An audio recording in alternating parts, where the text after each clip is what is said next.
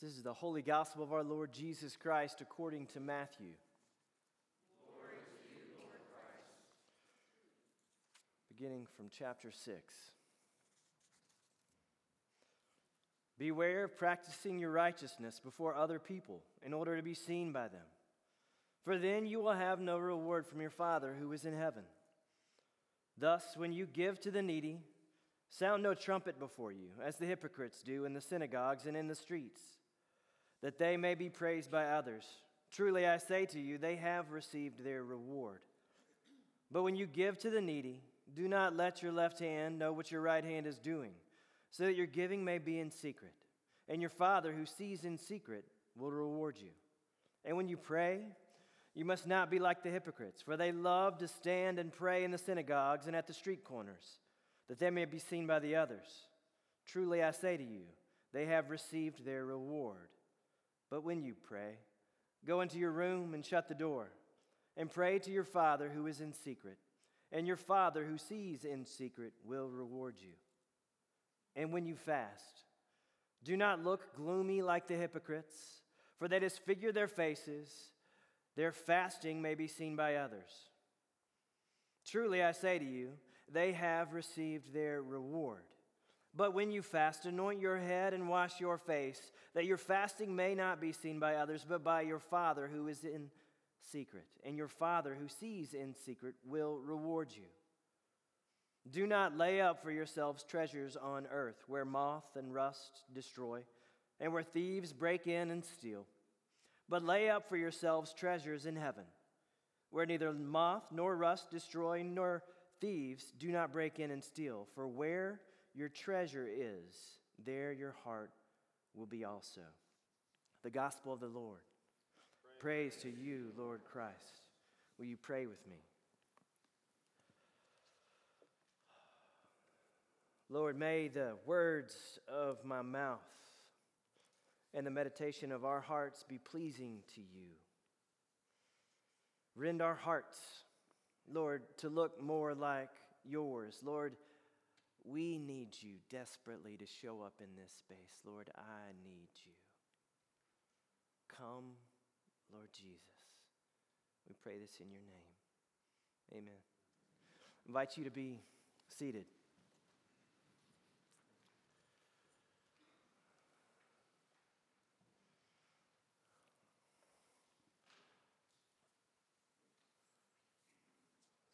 So I've been wondering if I was going to say anything about Valentine's, and I just did. There you go.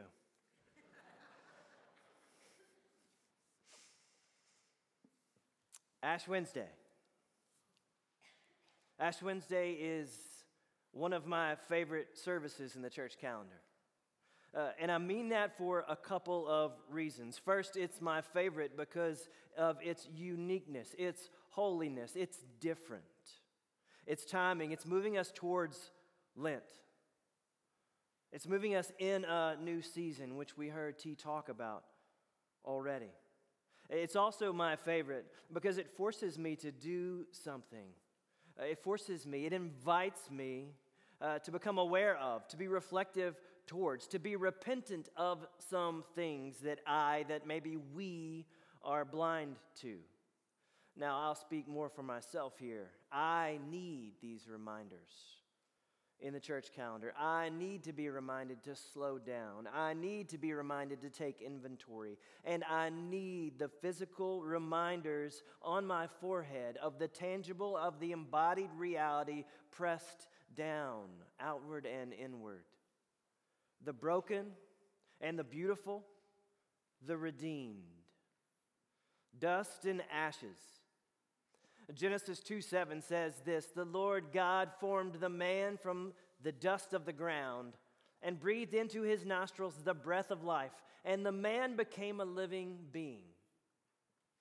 Something you're going to hear in this service over and over again repeated it is that you have been made from dust. Genesis 2.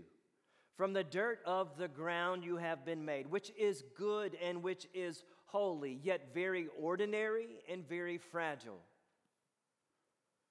That's a beautiful and sobering reminder to see from the very beginning what our origins really were. Genesis 2 goes on to say that in the making of man from this dust that God breathed into his mouth with his breath of life. This is a very interesting phrase in the Hebrew as it both refers to actual life giving breath, but it also refers to spirit.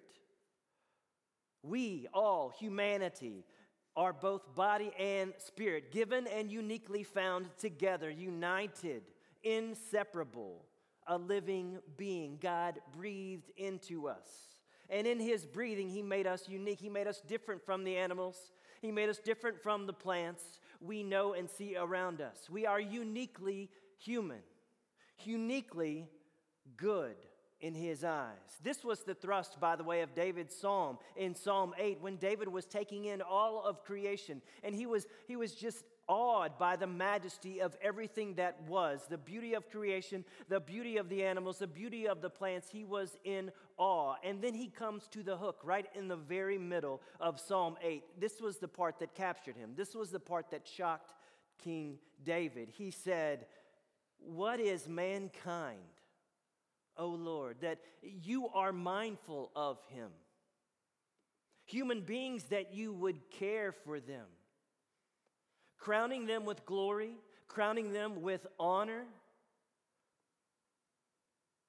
His crown jewel in creation, created very good, set apart man and woman, humanity.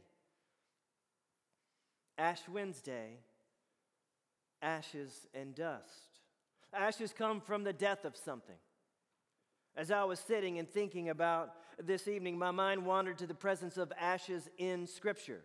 In the ancient Near East, there was a practice of sprinkling ashes on your head. Uh, we see that several times in the scriptures. We see it from Tamar, that happens in 2 Samuel. We see it from ne- Nehemiah in the book of Nehemiah, chapter 9. The people of Nineveh, we see that in Jonah 3.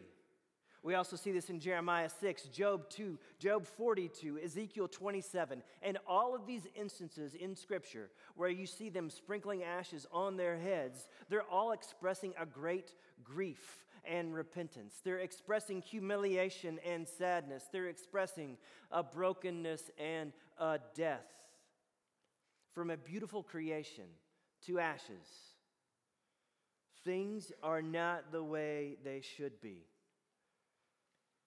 Those moments were turning points in their stories, a low point, an awareness of the brokenness that was either brought on by the world or brought on by themselves. This story is traced also back to the beginnings, but one chapter after the beauty of Genesis 2. Genesis 3 tells the story of when things went sideways, where we see sin and death enter the world, where we start to see brokenness and pain. We call that the fall where sin and shame came upon humanity with a vengeance. The world is not as it's supposed to be. Ash Wednesday is the day, though, where I look into my heart and I say, I am not who I am supposed to be.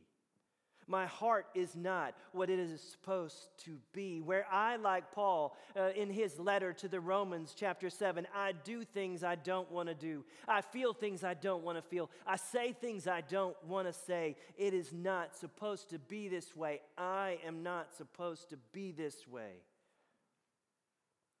I went for a walk this afternoon and I found myself in front of the area. I believe that's how you say it. Never heard anybody say it, so I'm going to say that's how you say it. It's the sculpture that's across the street in the park. It's supposed to resemble a skein of tumbled ribbon. You still don't know what I'm talking about? It's the blue thing you're going to pass when you drive home. It's interesting. It's fascinating. I've never stopped to look at it before today, if I were to be honest. But today, there was something about it that struck me, and it struck me differently. While I was looking at it, I read these words that were used to describe it.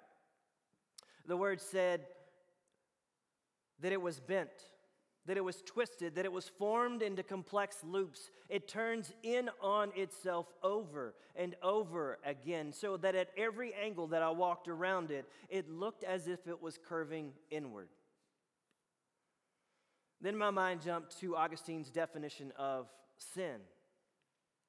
Sin is the human curved in on itself. This was it for me. I'm looking at a tumbled ribbon knot that is curving in on itself from every single angle. Uh, that was not intended to be useful or beautiful, ornamental, or even a bow. We're talking about a spleen of ribbon that's thrown into a pile. Uh, but there was a purpose and a use for that originally, right? There was a hope and a beauty for that originally, right? This, though, when I looked at this piece of art, I thought to myself, this is my heart. This is not the way it is supposed to be. The story of Genesis continues when God went to man after the fall and he pronounced both the consequences of the sin and the hope that was to come. He pointed to the ashes. Verse 19 says this By the sweat of your brow, you're going to eat the food and you will return to the ground. Since from it you were taken, remember this line, you're going to hear it. From the dust you are, and the dust you will return. But then he also pointed to the cross in Genesis 3:15. Redemption, the ashes we will wear today, indeed should remind us of our sin. They should remind us of our death, as he talked about. They should remind us of our brokenness. And still, they should point us to the hope and the beauty of redemption as it's not random sprinkling over our heads, but it is the symbol that we will make on our foreheads, the symbol of freedom, the symbol and the hope of salvation. It is the cross.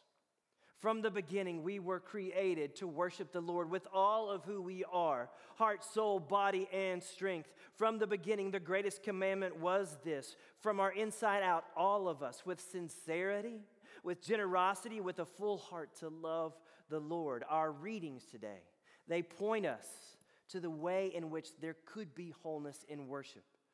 Where in Second Corinthians, Paul talks about this, holding out the reality of the cross and the finished work of the cross there for us. Christ reconciled his followers to the Father. Through his life, through his death and resurrection, it says this God made him who knew no sin to become sin for us, so that we might become the righteousness of God. God made a way. Where our heart was so turned in on itself, God made a way. Paul says that because of this reconciliation, we are therefore Christ's ambassadors, imploring the world on Christ's behalf to be reconciled to God from ashes to the cross.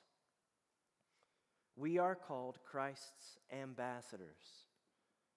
For those who, by faith, believe in his finished work, yes, he calls us ambassadors. He calls us his children. He calls us his sons, his daughters, his beloved. Yet we don't really know how to live loved, do we? And so he continues to remake us. He continues to reshape us. He continues to reform us. He continues to restore us. There are places we are still turned in on ourselves, knotted, stuck blind to our brokenness, and still God, in his process of making us into little Christs, as Lewis likes to put it, as we were always meant to be. Uh, the church then calls this the sanctification process. God is slowly transforming us, God is reconciling us from our old self to the new. For us to be right image bearers of God as we move into this world as ambassadors, as light. This is the hope we point to. This is the symbol we will wear that God is remaking us for Himself, that He is making us into life and light. It's something God has been doing to His people for a long time. It's the wilderness before the promised land. It's the 40 days before the ministry of Christ. It's the wilderness and the sun scorched land from Isaiah that we read that should be and sound familiar, where God strengthens our frame, where He will water us like a watered garden again, like a spring whose waters never fail. God is growing something in this holy people. Does this sound familiar? God is up to something in this garden. Jumping back to verse 8, it says, And your light, talking about us, it will break forth like a dawn, and your healing will quickly appear. Then your righteousness will go before you, and the glory of the Lord will be your rear guard. How is that a compelling vision for an ambassador? Yes. God is doing something in us, doing something in his people, calling us ambassadors of Christ light to a hurting world. Verse 6 says, The kind of fasting I have chosen for you people. This from Isaiah, it's to care for the poor, to care for the oppressed, the sick, the widows, to feed the hungry, to clothe the naked, to care for the wanderer. It's to be about the work of Christ in this season, to be about what Christ would be about. We pray for, we move towards, we give towards, we sacrifice towards, we fast towards, we hope toward his kingdom to come on earth as it is in heaven. Dust, ashes, the cross. The somberness of this service and season and the tenor of our repentance, it stems from this cry of our hearts. Because we realize how far we are from that picture of the beautiful Christ. We desperately want to love the Lord God with all of our heart. We desperately want to love Him with all of our minds and strength, with all of our bodies. We want to see and love our neighbor as Christ sees and loves us. We want our giving to the poor to be sincere. We want our prayer to be intimate and without fanfare. We want our fasting to make space for love, joy, and the sustenance of the Spirit. We desperately want congruence this Lenten season from our insides out, our spirits to our action. We want change. We want healing. We want wholeness. We want our hearts to grow to look more like His. And so we start this season in one of my favorite things. It's a call to repentance, it's a call to honesty, it's a call to reflection, and even more so, it's a call to surrender. We start the season surrendering dust, ashes, and the cross. I want to finish by reading the end of Second Corinthians from the message. People are watching us as we stay at our post, alert and unswervingly. In hard times, tough times, bad times, when we're beaten up, jailed, or mobbed, working hard, working late, working without eating, with a pure heart, clear head, steady hand, in gentleness, holiness, and honest love, when we're telling the truth and when God's showing his power, when we're doing our best setting things right, when we're praised, when we're blamed, when we're slandered, and when we're honored. True to our word, though distrusted, ignored by the world, but recognized by God, terrifically alive, though rumored to be dead, beaten within an inch of our lives, but refusing to die, immersed in tears, yet always filled with deep joy, living on handouts, yet enriched by many, having nothing, yet having it all.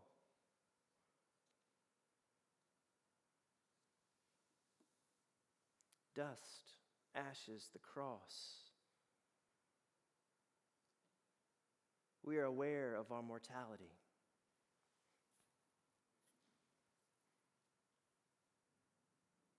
Lord, help us love you. Give us a vision for how you want us to love our neighbor. Help us to learn how to live in this vision of the cross this Lenten season. Amen.